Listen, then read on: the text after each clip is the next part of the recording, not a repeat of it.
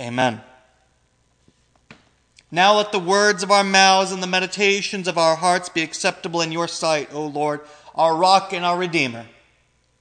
Amen. Our scripture readings for today come from the Common English Bible. All of our readings come from the Gospel of John. We begin with chapter 1, verses 1 through 18. In the beginning was the Word, and the Word was with God, and the Word was God. The Word was with God in the beginning. Everything came into being through the Word, and without the Word, nothing came into being. What came into being through the Word was life, and the life was the light for all people. The light shines in the darkness, and the darkness doesn't extinguish the light. A man named John was sent from God. He came as a witness to testify concerning the light, so that through him every one would believe in the light. He himself wasn't the light, but his mission was to testify concerning the light. The true light that shines on all people was coming into the world. The light was in the world. And the world came into being through the light, but the world didn't recognize the light. The light came in to his own people, and his own people didn't welcome him. But those who did welcome him, those who believed in his name, he authorized to become God's children, born not from blood, nor from human desire or passion, but born from God. The Word became flesh and made his home among us. We have seen his glory, glory like that of a Father's only Son, full of grace and truth. John testified about him, crying out, This is the one whom I said, He who comes after me is greater than me because he existed before me. From this fullness we have all received grace upon grace. As the law was given through Moses, so grace and truth came into being through Jesus Christ. No one has ever seen God. God, the only Son, who is at the Father's side, has made God known. Next, we turn to chapter 3, verses 16 through 18. God so loved the world that he gave his only Son, so that everyone who believes in him won't perish, but will have eternal life. God didn't send his Son into the world to judge the world, but that the world might be saved through him. Whoever believes in him isn't judged. Whoever doesn't believe in him is already judged because they don't believe in the name of God's only Son. And now, chapter 5, verses 15 through 18. The man went and proclaimed to the Jewish leaders that Jesus was the man who had made him well. As a result, the Jewish leaders were harassing Jesus since he had done these things on the Sabbath. Jesus replied, My Father is still working, and I am working too. For this reason, the Jewish leaders wanted even more to kill him, not only because he was doing away with the Sabbath, but also because he called God his own Father, thereby making himself equal with God. Then, chapter 8, verses 2 through 11. Early in the morning, he returned to the temple. All the people gathered around him, and he sat down and taught them. The legal experts and Pharisees brought a woman caught in adultery. Placing her in the center of the group, they said to Jesus, Teacher, this woman was caught in the act of committing adultery. In the law, Moses commanded us to stone women like this. What do you say? They said this to test him because they wanted a reason to bring an accusation against him. Jesus bent down and wrote on the ground with his finger. They continued to question him, so he stood up and replied, Whoever hasn't sinned should throw the first stone. Bending down again, he wrote on the ground. Those who heard him went away, one by one, beginning with the elders. Finally, only Jesus and the woman were left in the middle of the crowd.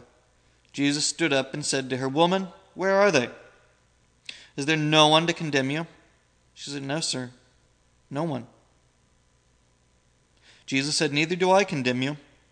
Go and from now on, don't sin any more.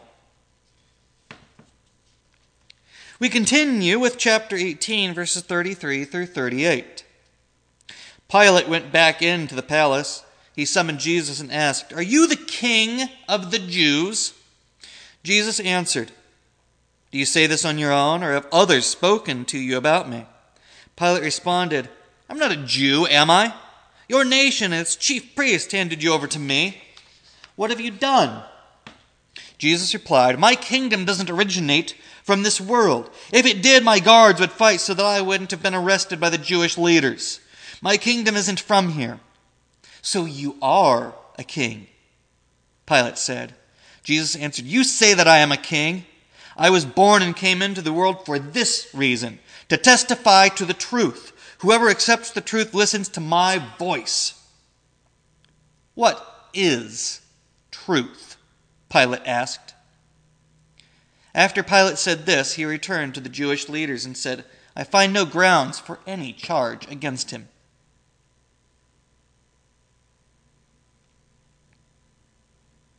It was about, it's, uh, uh, sorry. Now we turn to chapter 19, verses 14 through 16 and 25 through 30. It was about noon on the preparation day for the Passover. Pilate said to the Jewish leaders, Here's your king. The Jewish leaders cried out, Take him away, take him away, crucify him. Pilate responded, What? Do you want me to crucify your king? We have no king except the emperor, the chief priest answered. Then Pilate handed Jesus over to be crucified. The soldiers took Jesus prisoner. Jesus' mother and his mother's sister, Mary, the wife of Clopas, and Mary Magdalene stood near the cross. When Jesus saw his mother and the disciple whom he loved standing nearby, he said to his mother, Woman, here is your son. Then he said to the disciple, Here is your mother. And from that time on, this disciple took her into his home. After this, knowing that everything was already completed, in order to fulfill the scripture, Jesus said, I am thirsty. A jar full of sour wine was nearby, so the soldiers soaked a sponge in it, placed it on a hyssop branch, and held it up to his lips. When he had received the sour wine, Jesus said, It is completed. Bowing his head, he gave up his life. We continue with chapter 20, verses 1 through 18 and 30 through 31. Early in the morning on the first day of the week, while it was still dark, Mary Magdalene came to the tomb and saw that the stone had been taken away from the tomb. She ran to Simon Peter and the other disciple, the one whom Jesus loved, and said, They have taken the Lord from the tomb, and we don't know where they've put him. Peter and the other disciple left to go to the tomb. They were running together, but the other disciple ran faster than Peter and was the first to arrive at the tomb. Bending down to take a look, he saw the linen clothes lying there, but he didn't go in. Following him, Simon Peter entered the tomb and saw the linen clothes lying there. He also saw the face cloth that had been on Jesus' head. It wasn't with the other clothes, but was folded up on its own place. Then the other disciple, the one who had arrived at the tomb first, also went inside. He saw and believed. They didn't yet understand the scripture that Jesus must rise from the dead. Then the disciples returned to the place where they were staying. Mary stood outside near the tomb crying. As she cried, she bent down to look into the tomb. She saw two angels dressed in white, seated where the body of Jesus had been, one at the head and one at the foot. The angels asked her, Woman, why are you crying?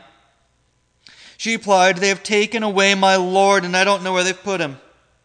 As soon as she had said this, she turned around and saw Jesus standing there, but she didn't know it was Jesus. Jesus said to her, Woman, why are you crying? Who are you looking for? Thinking he was the gardener, she replied, Sir, if you have carried him away, tell me where you have put him, and I will get him. Jesus said to her, Mary. She turned and said to him in Aramaic, Rabboni, which means teacher. Jesus said to her, Don't hold on to me, for I haven't yet gone up to my Father. Go to my brothers and sisters and tell them, I'm going up to my Father and your Father, to my God and your God. Mary Magdalene left and announced to the disciples, I've seen the Lord. Then she told them what he said to her. Then Jesus did many other miraculous signs in his disciples' presence, signs that aren't recorded in this scroll. But these things are written so that you will believe that Jesus is the Christ, God's Son, and that believing you will have life in his name. And finally, chapter 21, verses 20 through 25. Peter turned around and saw the disciple whom Jesus loved following them. This was the one who had leaned against Jesus at the meal and asked him, Lord, who is going to betray you? When Peter saw this disciple, he said to Jesus, Lord, what about him? Jesus replied, If I want him to remain until I come, what difference does that make to you? You must follow me. Therefore, the word spread among the brothers and sisters that this disciple wouldn't die. However, Jesus didn't say he wouldn't die, but only, If I want him to remain until I come, what difference does that make to you? This is the disciple who testifies concerning these things and who wrote them down. We know that his testimony is true. Jesus did many other things as well. If all of them were recorded, I imagine the world itself wouldn't have enough room for the scrolls that would be written. This is the word of God for the people of God. Thanks be to God.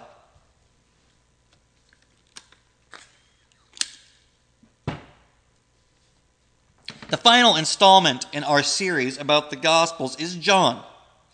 This one was tricky. When you line up Mark, Matthew, and Luke, you get fairly similar accounts, and it's easy to point out the differences when there's a lot of shared material. When it comes to John, it is like throwing everything out the window and getting a completely different story. That isn't to say they aren't similar at all, but John has a completely different timeline and a lot of unique content. In picking the scriptures I did for today, I tried to highlight a few that would show some of John's themes and that would help demonstrate the main thrust of John's gospel account. When we look at John, there isn't a lot we know about the author. John is often attributed to the disciple Jesus loved in John's gospel account. But we don't actually know, and the account seems to have been compiled later. Some people might have been confused last week when I said Luke was the only author that seemed to have written more than one book in the Bible.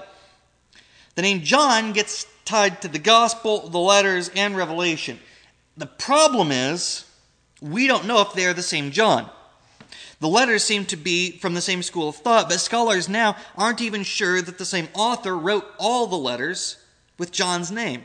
And it seems likely a different John wrote Revelation which can lead to some confusion. The gospel itself appears to be compiled in stages, adding to some authorship complications. In comparing John to the other gospels, Mark was the straightforward account, Matthew, the more Jewish telling, Luke for the Gentiles. John is the spiritual gospel, focusing mainly on the divinity of Christ. The opening of John lays out the main theology of John right up front. There isn't a birth narrative, but John lays out something deep. In the beginning was the Word, and the Word was with God, and the Word was God. The Word was with God in the beginning. Everything came into being through the Word, and without the Word, nothing came into being. The opening continues to highlight the divine nature of Jesus and informs us of everything that we are going to hear in the Gospels. It is nothing like the birth narratives and the other accounts, but that the Word became flesh and made his home among us. John looks very much at the duality of Christ being fully human and fully divine, and John really highlights the divinity and the performing of signs. Some of the difficulty with picking parts of John is that John has so much unique content that is told in a different way. The other three Gospels all seem to be over the course of a year with Jesus in Jerusalem at the end of his ministry.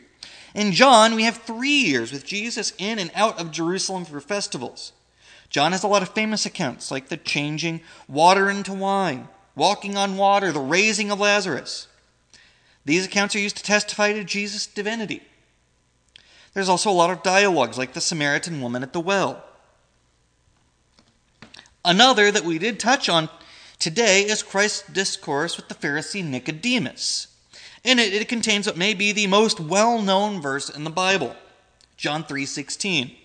God so loved the world that he gave his only son so that everyone who believes in him won't perish but will have eternal life.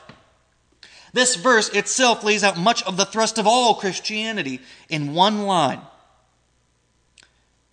And this is a long, in depth conversation with Nicodemus that is only found in John. There are also longer stories about Jesus' teaching in the temple as well as healings that take place. Our reading from chapter 5 can help us explore a difficult part of reading John and comes on the heels of one of those healings. A man tells the Jewish leaders that Jesus is the one who healed him on the Sabbath. And after Jesus rebukes them, they begin plotting to kill him. Now, there is a plot to kill Jesus in all the accounts. But in John, there are many attempts. They send people to arrest him, and they are instead turned by his teachings. At other times, they pick up stones and prepare to stone him to death. There is a difficult tension that comes from John's situation. Unlike some of the other Gospels where Jesus is still considered Jewish, John has a lot of language where Jesus is in conflict with the Jews. One reason for this is likely that in John's time, the Christian community is breaking away from the Jewish community. It is no longer a discussion about what kind of Jewish believer you are, but if you are a Christian or a Jew. There's language in John about being expelled from the synagogues, and it would seem that Christians are breaking away by choice or by force into a brand new faith community. And the division that arises is reflected in John's writing. This has sometimes contributed to anti Semitic problems in the church, but it is important to understand that this is more to reflect the conflict between new faith communities that were happening to those around John, rather than a negative portrayal as Jesus and all his followers were considered to be Jewish, and Jesus is the Jewish Messiah. John also challenges us with some difficult teachings. It isn't so much that they don't make sense, but they take things sometimes to the extreme. We see this in chapter 8. A woman caught in adultery is brought before Jesus. The punishment is death by stoning. Jesus' response is that if you haven't sinned, go ahead, throw the first stone. Jesus then turns his attention away and waits. Everyone walks away. The interesting thing is that Jesus doesn't deny that the punishment is supposed to be stoning her, but he frames it in a way that causes us to reflect on our own lives. We are forced to ask if we are able to hold ourselves to the same standard we are holding others to. We reach a deep spiritual truth in this. How can you judge others and bring death to them, knowing what punishment you deserve? In many ways, this speaks to the gospel truth of Christ that even when we deserve punishment, Christ offers us salvation, offers us life. John, like the other Gospels, has a unique account of the trial and the crucifixion. Pilate is trying hard to not put Jesus to death. Pilate seems to be more worried in John than any other gospel, and for the first time is a back and forth with Jesus. And the other three, Jesus basically goes silent. John instead has a discourse where Jesus declares his kingdom is not of this world, that he came into the world to testify to the truth. Pilate then asks the eternal question What is truth? It is hard to say if this is sarcastic or if this is a very real question about the objectiveness of truth, but it does present a very interesting portrayal of Jesus. In the end, Pilate gives in. He asks if they would crucify their king, and the leaders declared they have no king but Caesar, the emperor, which would itself seem to deny the idea of God as ruler of Israel. The crucifixion is also very different from other accounts. John's timing is different. Jesus is put to death at the same time they would be slaughtering the Passover lambs. In the other Gospels, the Passover meal has already taken place. We also get a difference in what Jesus says and who is there. In our reading for today, we see Jesus' mother and the disciple whom Jesus loved, the one who is often associated with John, standing before the cross. He looks to them and says, Woman, here is your son, and here is your mother, putting his mother into the care of his disciple.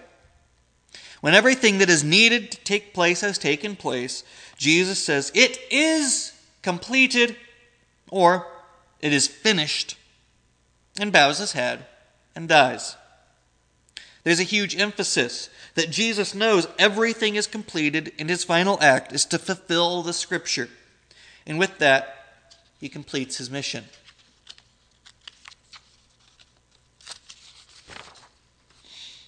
John's resurrection account is also different. The first thing you may notice is that there are no angels at first. Mary Magdalene goes alone and sees the stone rolled away, so she runs to tell the others. Peter and the disciple whom Jesus loved run to the tomb, and Peter enters, but they don't understand and go on their way. Mary remains, and it is when she looks inside that she sees two angels. But they only ask why she's crying. Then Jesus appears, but she doesn't know it's him. He asks the same question. When he says her name, she turns and recognizes him. And she's told not to hold on to him, but to go and tell the others. There are then a series of events, including the doubt of Thomas and the miraculous haul of fish. We get what might be the original ending of John that Jesus did many other signs, but that this was written so that you will believe and continue to believe that Jesus is the Christ, God's Son. But we continue to the end of chapter 21, which may be a later addition, and with the final verses of John. The disciple whom Jesus loved is identified as the one who testifies about these things and wrote them down. This doesn't mean he is the author, but he is the one attributed to the tradition being passed down in the gospel. The last line, we know that his testimony is true. Jesus did many other things as well. If all of them were recorded, I imagine the world itself wouldn't have enough room for all the scrolls that would be written. And that ends John's gospel. John has a lot of heated moments and back and forth dialogue. There is a lot more division in John. John is mainly focused on displaying that Jesus is the Messiah, the Son of God, the divine one brought into the world to save us. That divinity takes center stage throughout the story. When we read John as a book by itself and just look at the gospel, we get a story about three years of ministry. Three years to convince people in different places and in different situations. Jesus speaks to people with authority that nobody can challenge. He speaks to different groups, including people society says he shouldn't. Jesus evades capture and death. And it isn't until his mission is complete that he is handed over, and even declares his mission complete on the cross.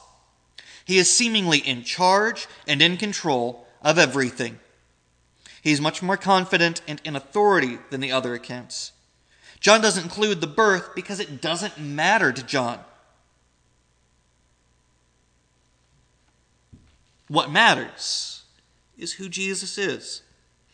His birthright doesn't matter because he's the Word become flesh. That is all that matters. So I encourage you to read John as the unique story that it is. John includes a lot of things that aren't in the other accounts and paints a picture of the divine Christ, Savior of mankind. John speaks to us in his own voice, telling a story uniquely his that we read the Gospel of John as a book unto itself, telling a unique story.